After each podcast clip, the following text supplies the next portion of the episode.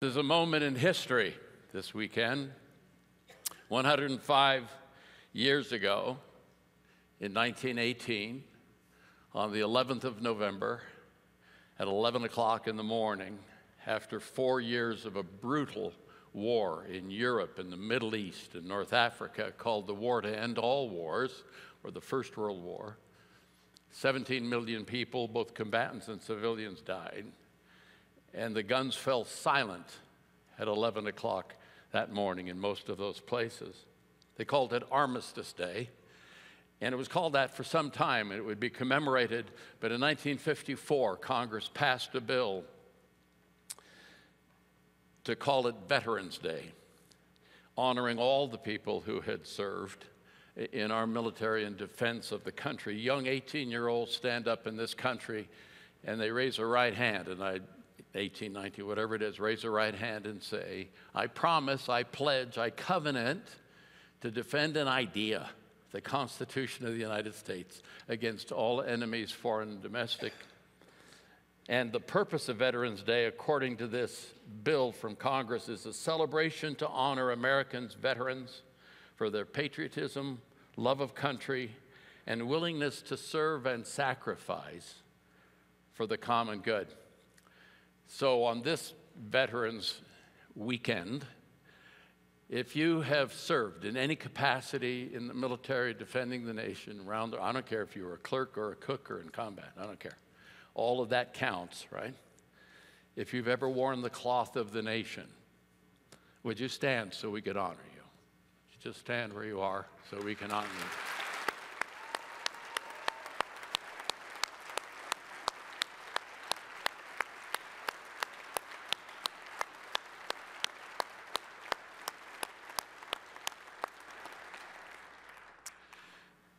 It was a bright, sunny morning in January of, of uh, twenty sixteen that my son-in-law, Van Clements, from Eugene, Oregon, and I stepped into a cemetery in Cairo, Egypt.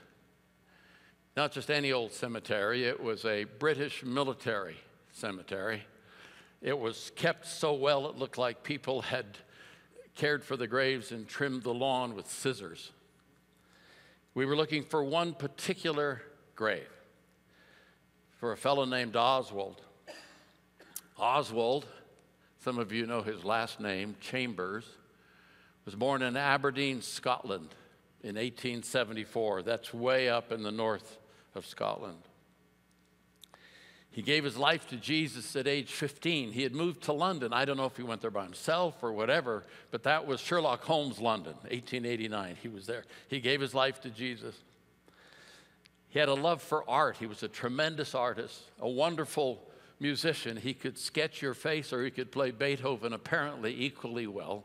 He was a Renaissance man, thought art was going to be his life. That's where, so he went to University of Edinburgh, Royal School of Art, but after a time sensed a vocational calling to what we would call ministry today. And he moved from Edinburgh over near Glasgow in the entrance of the Highlands, a little town called Dunoon. Uh, he did various jobs while he was there, apparently one of which was helping a bachelor farmer named John with his sheep. So he was a shepherd while he studied scripture in this Bible training college where he was. And he said, apparently something like this, you can learn a lot carrying a young ram that's smelly and filthy on your shoulders down from the Highlands. You can learn a lot about life and God and so forth. He stayed at that school and was a lecturer for nine years, and he began speaking in various places and made friends, and he was invited various places. He was invited to America in nineteen oh eight, and he got on a ship, and there he met a, a young woman. Apparently there had been some finagling behind the scenes by mothers. It happens. And she was on that ship. Her name was Gertrude Hobbs, and they met and fell in love.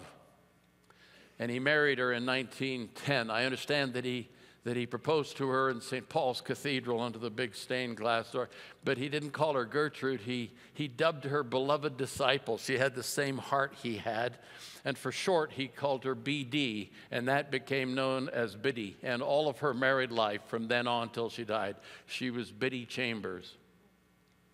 She uh, she took shorthand. Anybody remember what shorthand is? Shorthand is that thing that they used to do back in the day where you could take notes with a particular skill. And she was very, over two hundred words a minute. That's faster almost than you can speak. And she would take, and she wanted to be the secretary or admin, as we would say today, for the Prime Minister of England. She became a court reporter. They married in nineteen ten, and they started their own training school in a house in London. The school in Dunoon had been small. They never had more than twenty-five students a year, but it was a very special place for four years. And they, they did their teaching over meals. I read that years ago, and I thought, man, if my education had occurred over meals, I'd be a way lot smarter than I am now. I mean, you know, you, food and faith and knowledge, you know, it's a cool connection, right? They did that for four years, and then World War One started in nineteen fourteen. And by nineteen fifteen, he was feeling, Oswald was feeling like he, he wanted to be involved in some way ministering to soldiers. And so he signed up as a chaplain with the Y M C A under contract with the British Army. Ended up going to a place called Zeitoun, Egypt. And that following, in a couple of months, his wife, Biddy, and their young daughter, Kathleen, came to be with him. He, and he threw himself into his wartime work. One of his big things was doing Bible studies for Australian soldiers, they say. He made it one year. He went in nineteen sixteen, and he made it one year. And I'll come back to that in a few moments. The thing about him, the thing about them, everything that I've read over the years, is that these were people who had learned the power of all in. People who had learned the power of what it means to be all in. And that's where we pick up Jesus' story in the book of Mark, the Gospel of Mark this week. Mark, the twelfth chapter. It's Passover week. Passover week was that, that uh, ingathering festival, the barley harvest historically in Israel. But because of its because of the meaning in their religious system of the Exodus thirteen hundred years before, when Moses went down and led all those thousands of people out of Egypt, it was a celebration of freedom in the Exodus. So Passover festivals, and the Jewish folks had plenty of festivals. Passover was the biggie. Passover was this huge thing when tens of thousands of people would come to Jerusalem. I mean, can, can you feel it? Can you feel it with me? This is fourth of July and Christmas and Thanksgiving and any other thing you, with God and miracles at the center. This is, and the streets are crammed with people. You can see the colors. You can smell the smells of animals and sweaty bodies. You, you have this Just, just cacophony of sounds, people selling wares and all of that. And they're soldiers, of course. They're under the thumb of Rome. So there's special security, soldiers on every corner. They have ramped up security in, back in the day. And there are thousands of people camped on the hills around Jerusalem. And Mark's story in chapter twelve finds us with Jesus in the temple. The temple's out on the southeast corner of Jerusalem, which is up on a hill, right, overlooking thing. And without going into all the details, there had been two or three temples, and but over hundreds of years, they'd been destroyed. And Herod, uh, forty-six years before, had sort of, uh, this is probably the wrong way to say it, wanted to kiss up to the Jewish populace, wanted to hook them, right? And so he said, we'll rebuild the temple, and he was into opulence. So you have this temple that's got gold and silver and marble, and it's, the temple itself is not so big, but the courts surrounding it, acreage around it where, where buying and selling took place, where teaching took place, all of the, that's where Jesus finds himself. There was one gate, it's called the Eastern Gate, that I understand had had doors that were seventy-five feet high. I can't understand a door that big. I need to go back and read that again. But they were covered in Corinthian brass, which was almost more special than gold. And when the sun came up in the east, it would hit that door. And somebody said it was like two suns coming up at the same time. So you're overwhelmed by this whole thing. And Jesus is in the courts, and he's teaching. And you're teaching with questions. I mean, on Sunday, he had come in we call it Palm Sunday. On Sunday, he had come in and he was hero Messiah. On Monday, he went in to where they were selling stuff in the temple, and he knocks over the tables, takes them. This is not baby Jesus, meek and mild. This is Jesus with, with uh, cords in his hand. He's knocking over tables. People are cussing him. You can hear the sound of doves flying around and coins scattering across the floor. And then Tuesday, he does things. This is probably Wednesday. And he's been there teaching and responding to questions, back and forth, questions. That's the, that's the Jewish way of teaching. There were trap questions for him. We've heard about that. Like, do we pay taxes to Caesar's, to Caesar? You know, you get caught either way. Or what about marriage in heaven? What if this guy had seven, you know, all that stuff. And then this happened, Mark twelve twenty-eight. One of the teachers of the law came and heard them debating. Noticing that Jesus had given them a good answer, he asked him, of all the commandments, which is the most important? Of all, no, you have to understand, there are six hundred thirteen laws, right? All kinds of laws, civil laws and hygienic laws, and of all the commandments. And it was the deal to, you debate, which is the most, which is the weightiest? You know, it, it, we, we talk about some things being weighty, like precious metal, like gold by weight. Which is the weightiest law? It seems like an honest question. People have been trying to trap him, get him in a corner, mess him up. Seems like an honest question, and it's, it's a question that is, what is life all about question. It's, what is the main thing question. Of all the commandments, which is the most important? And as a title for my thoughts today, I've just said the very best question. This is the very best question anybody could ask. And he responds, the most important one, answered Jesus, is this. Hear, O Israel. Listen up. It means to hear or listen. Hear, O Israel, the Lord our God, the Lord is one. If you were to come with me today to Mexico City, to Edinburgh, to Leningrad, to Kyiv, if you would come with me to Munich or to New York City or London or Paris or Denver, where you would find a Jewish person, they would know this answer. They would know the answer to what's the most important one, because in the, in the Jewish religion, it's called the Shema. The Shema is, it means to hear or to listen. And if you were to go to a service somewhere around the world in a Jewish context, it would be done this way. It would cover the eyes and you would sing it. This may not be the exact tune, but something like this. Shema Israel Adonai Eloheinu Adonai Echad. The Lord our God, hear, O Israel, the Lord our God, the Lord is one. It's a bedrock statement of faith. It's where you start. It's foundational. You know, somebody says, well, are we going to do that basic thing? Is this going to be like A B C? This isn't basic. There's a difference between basic and essential. Nobody says, you know, I'm, I'm going to grow up and get past that need for air thing, you know. When I'm mature, I won't have to breathe. No, no, no. This is a breathing statement here, okay?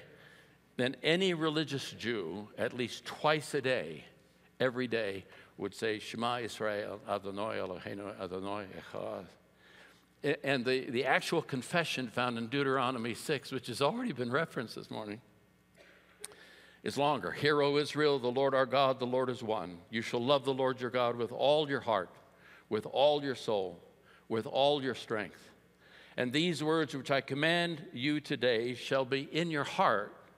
You shall teach them, catch this, you shall teach them diligently to your children. Shall talk of them when you sit in your house, when you walk by the way, when you lie down, when you rise up. You shall bind them as a sign on your hand. They shall be as frontlets between your eyes. You shall write them on the doorposts of your house and on your gates. And I'm saying, really? That's kind of over the top, isn't it? I mean, it sounds like any place you go and whatever you're doing, you got this piece right in your brain and in your heart that there is one God. And they're in a context of countries where there are lots of gods. You got the sun god and the moon god and the river god and the yucca god and whatever, that rocks, all that sort of thing. Some nations had their own god. And what this is saying is Forget that. There is one God who did the whole thing, and that's your God. And the listeners know this. The listeners know the answer to this question that has been asked. Love the Lord your God with all your heart, all your soul, with all your mind, with all your strength. It's interesting that when Jesus says it, he puts mind in there. The second is this: love your neighbor as yourself. There is no commandment greater than these. But let's, let's go back to hear, O Israel, just for a moment. It says, I shall love the Lord my God. There, there's, this, there's this starting place that's foundational for everything else. And if I'm made in his image, that makes sense. In essence, he's saying, this is how, you're, this is how you work, okay? And, and, and he's saying, think on this. Reflect on this. Ponder. I love that word. Ponder this.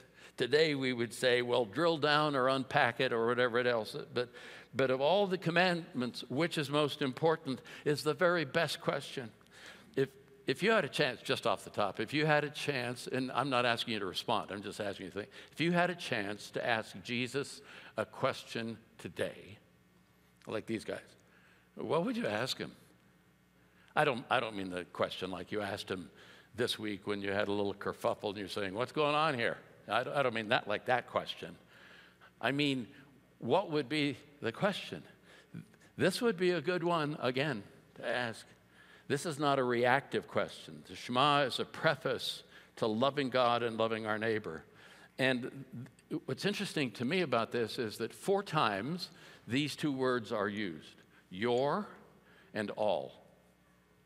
With love your God with all your heart, with all your soul, with all your mind. W what is all of me?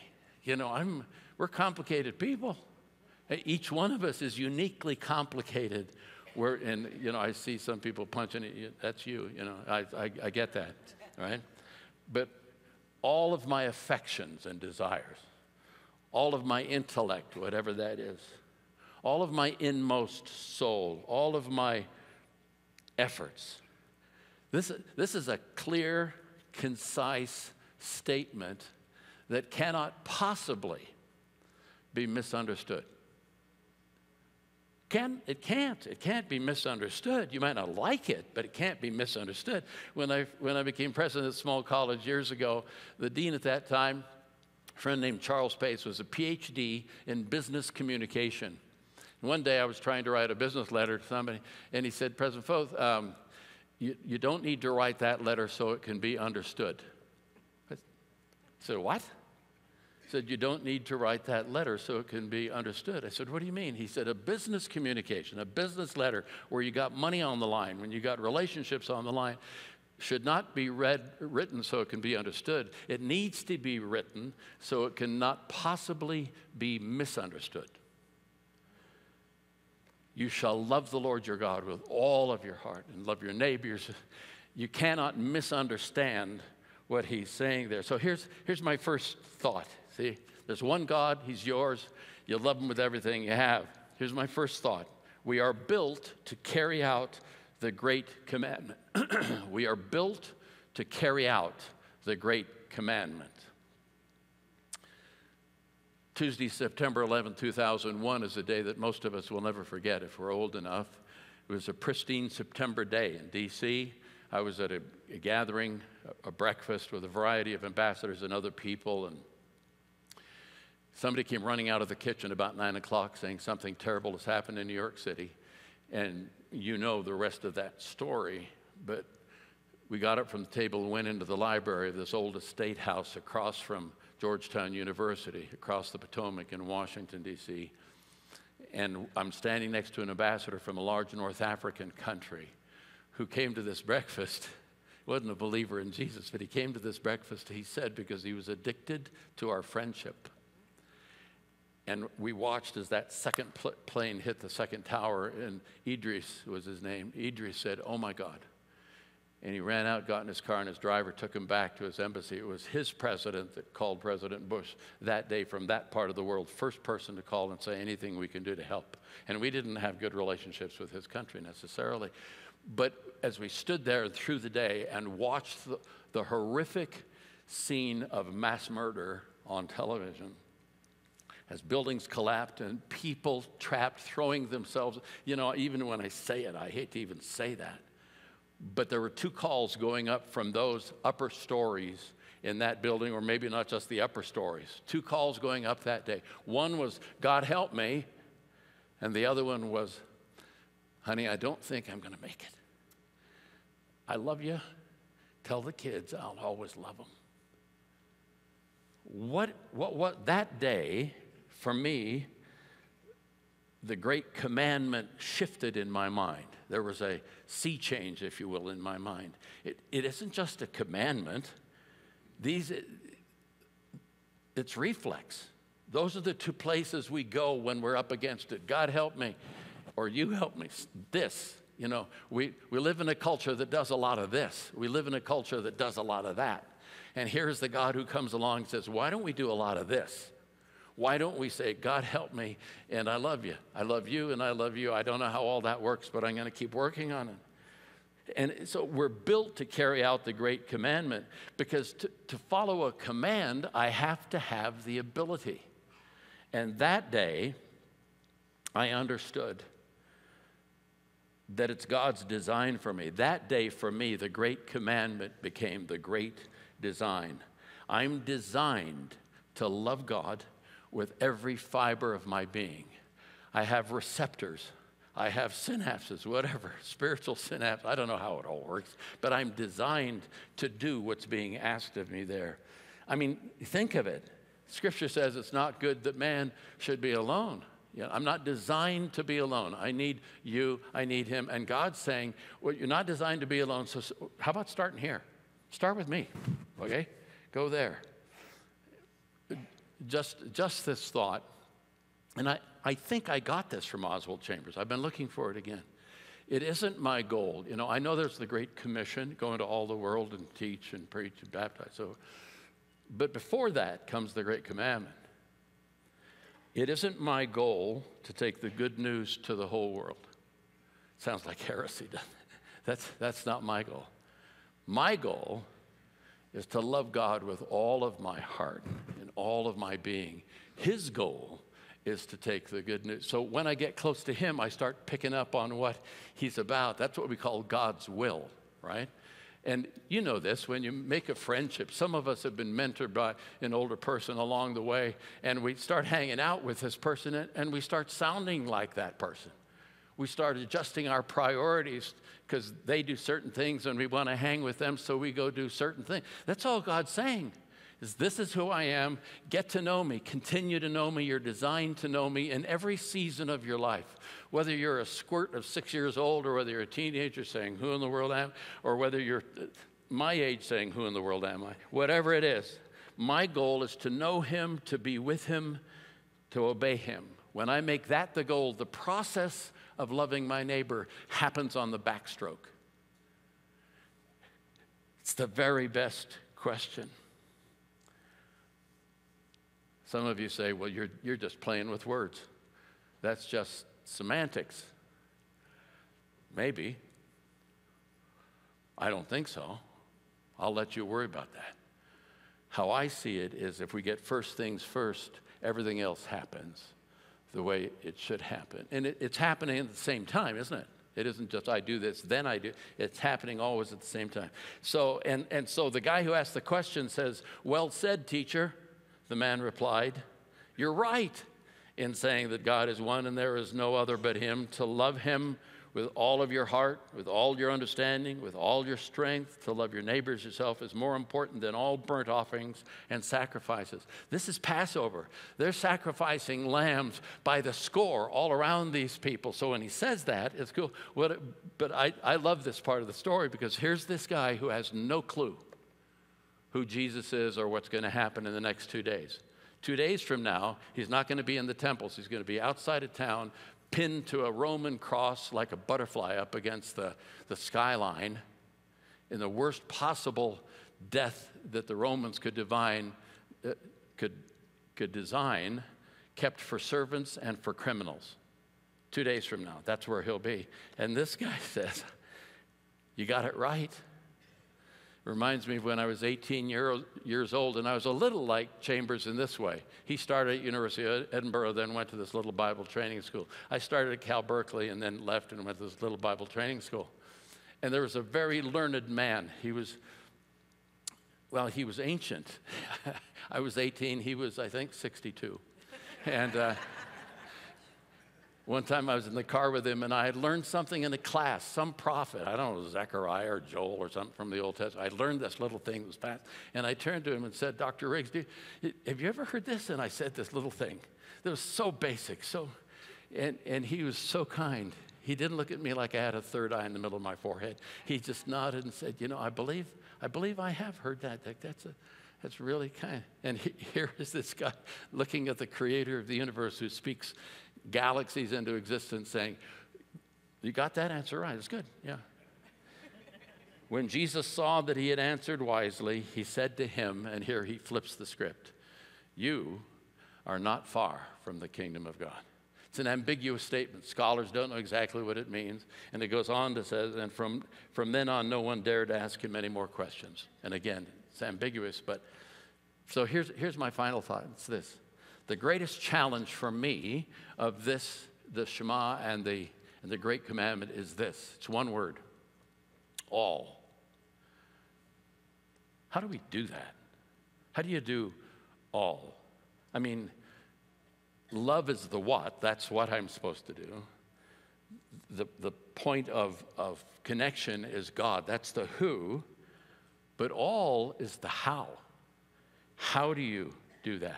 When we went to D C, Ruth and I were fifty years old, and, um, and we said, we don't know anything about this political, military stuff going on here. We know about pastoring a bit, know about college work a bit, but this is a whole new, we need mentors. And so somebody drew the short straw, and there was a couple three or four years older than we who had been in this work a long time, and they became our mentors. And every two weeks, for an hour or two, we would get together with coffee and croissants, and we'd talk about the work and how things are going. But somebody would bring a thought. Somebody would bring something from Scripture, and for maybe twenty, thirty minutes, we'd talk about that. And one day, Kay Hodling, who was the wife in this situation, she was an artist, like, like Chambers. She was an artist. And she said, you know, I read this text, and I ask myself the question, how do you do all? Whatever the gift or skill or calling, whatever it is you and I have, how do we do all? And her comment was this, my experience with people is that those people who do something in a half-hearted way are always tired. And people who do things all in may be tired, but it's on the back end, and it's a good tired because you've done this thing with all of you. You've thrown yourself into that moment or into that task or into that journey. My goal at my age is not balance. Well, it's a little bit because you get out of balance. You know, you got to hang on. So I'm sure glad this is here. You know? But, the, but it isn't balance. I'm not into metrics or percentages or odds. I want to be one hundred ten percent. I want to say, you know, we saw all kinds of football games over this weekend. And so often they'll interview the coach and say, what do you, what do you think about Harry Jones over there, the tight end? He said, this kid wants to learn. This kid is first to practice, lastly. This kid leaves it all on the field. I wonder if one of the questions, may, I hope the statement might be, well done, good and faithful servant at the end of one's life, but what if the question was, so, folks, did you, did you leave it all on the field? There's something about that that captures me. I love the story of a missionary back in the late eighteen hundreds, maybe about the time that, that um, Chambers was in London, eighteen eighty-nine, Sherlock Holmes era. Maybe... Maybe it was about that time, but back in that day when people went to hard places in, in missions, they packed their belongings in coffins because they knew it was a one-way street. And this young man went to the New Hebrides in the South Pacific.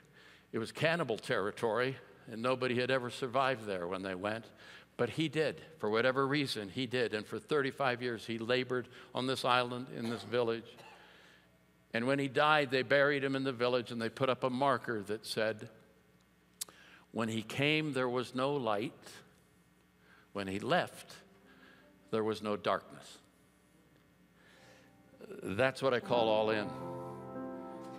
And when you're all in, the effect of you goes beyond your years. One more thought about Oswald Chambers. This photo is Oswald Chambers in nineteen sixteen in Egypt. He lived in Egypt with his wife Kathleen, or with his wife Biddy and his young daughter Kathleen, for a year. October of sixteen to October of seventeen. Mid-October of nineteen seventeen, start getting severe abdominal pain, but he didn't go to the doctor. He, he didn't want to take a bed in the hospital, in their tented hospitals, because he didn't want to take the bed of a, of a wounded soldier. But he waited too long, and finally they did a, a emergency appendectomy at the end of the month, and he was doing okay, but then something happened, and he got a blood clot in his lung. And he went home to Jesus on November fifteenth, nineteen seventeen. He was forty-three years old.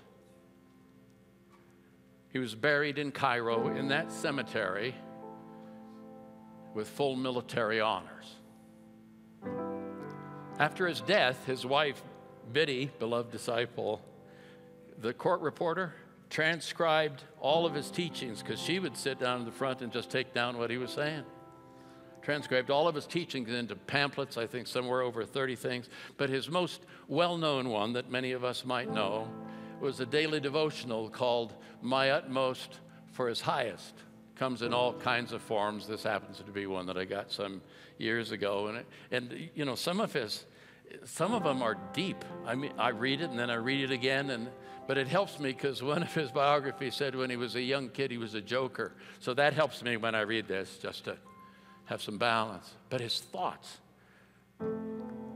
This daily devotional was published one hundred years ago, nineteen twenty-four, translated into thirty-nine languages, and in one hundred years, it has never been out of print. All in. This isn't about being a preacher or a clergyman, or this is about being a cabinet maker and being all in. Driving a truck and being all, it's not just about your skill set, it's about your heart and your direction and how you see God and therefore how you see people. So my question in closing is this. We couldn't, he couldn't have guessed or planned this. He thought he was going to be an artist or a musician. He did not know when he was fifteen he was going to marry a court reporter who would write, you know, you don't have a clue about that. But we've been given the capacity to obey the Great Commandment. We have the stuff, the wiring to go all in. My question for you today, just a question, I'd like you just to ponder it, to think about it. Where in my life might I be holding back? I'm good here, I'm all in here, and I'm all in there, and I'm, but is there a space or a place that when I talk to the Most High God, I say, Lord, would you show me? Because I don't want to miss a beat. I don't want to miss an opportunity. I don't, I, and at seasons in my life, I know I've held back. I know it. I didn't, you know, that, that, those two or three years, I, I, you know, if I could get them, but I can't. My affections, my intellect, my gifts, Lord, show me that place. I give it to you. Let's pray. Father, thank you for your grace and your mercy. There may be some in the sound of my voice who've never given any consideration to God at all. We've tried to be our own gods, all of us have. But on this day, on this Veterans Weekend in twenty twenty-three, that person would say, well, I'm willing to consider him. I'm willing to consider that God. Thank you, Lord, for the privilege of being able to do that. But as we look at our years and our lives and our future, help us to think deeply about what you called us to do. That is to love you with all of our being and our neighbors as ourselves. And we're grateful today for that opportunity. In Jesus' name we pray. And everyone said, Amen. Let's stand together and worship with the band. I'll be back in a moment.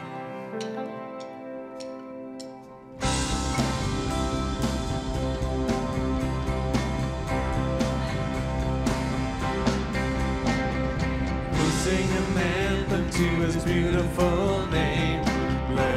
Bless the Lord. Join the heavens as the earth proclaim. Bless the great, and his love endures. Bless the Lord. Our faith is strong and our hope is sure. Bless the Lord. Bless the Lord. Oh my soul. Bless the Lord. Oh my soul.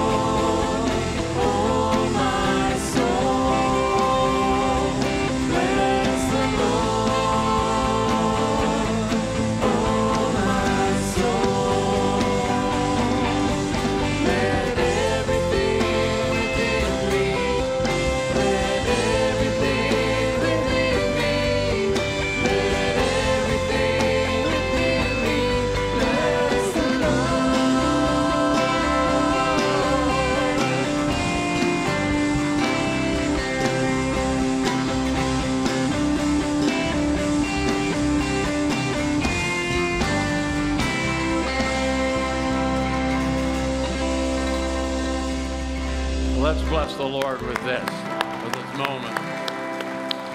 And one more thing, we got the big band today. Let's bless them. They bless us. Thank you, friends. God bless you. Our prayer team is coming. There's some of us who walked in here with a weight. And we say, you know, I know the Lord's with me, but if I could just have that person sort of be God with skin on him this morning, just to have a prayer with me, just a thought. That would be great. So as others leave, if you want to come spend a few moments here, that would be wonderful. As you go this week, a lot of times I say, you know, we want you to be light in a dark place. We want you to, but I would like to consider you scattered throughout Larimer County and Weld County and up into Cheyenne, and you folks online and Wagadougou, Africa, whatever. This week, let's think about being part of the all-in gang. Shall we do that? Let's ask the Lord, show me, show me how to do that. God bless you. I, if you're guests, I'm going to be back there with a couple of other pastors. Even if you're not guests, swing by. Catch you later. God bless. Bye-bye.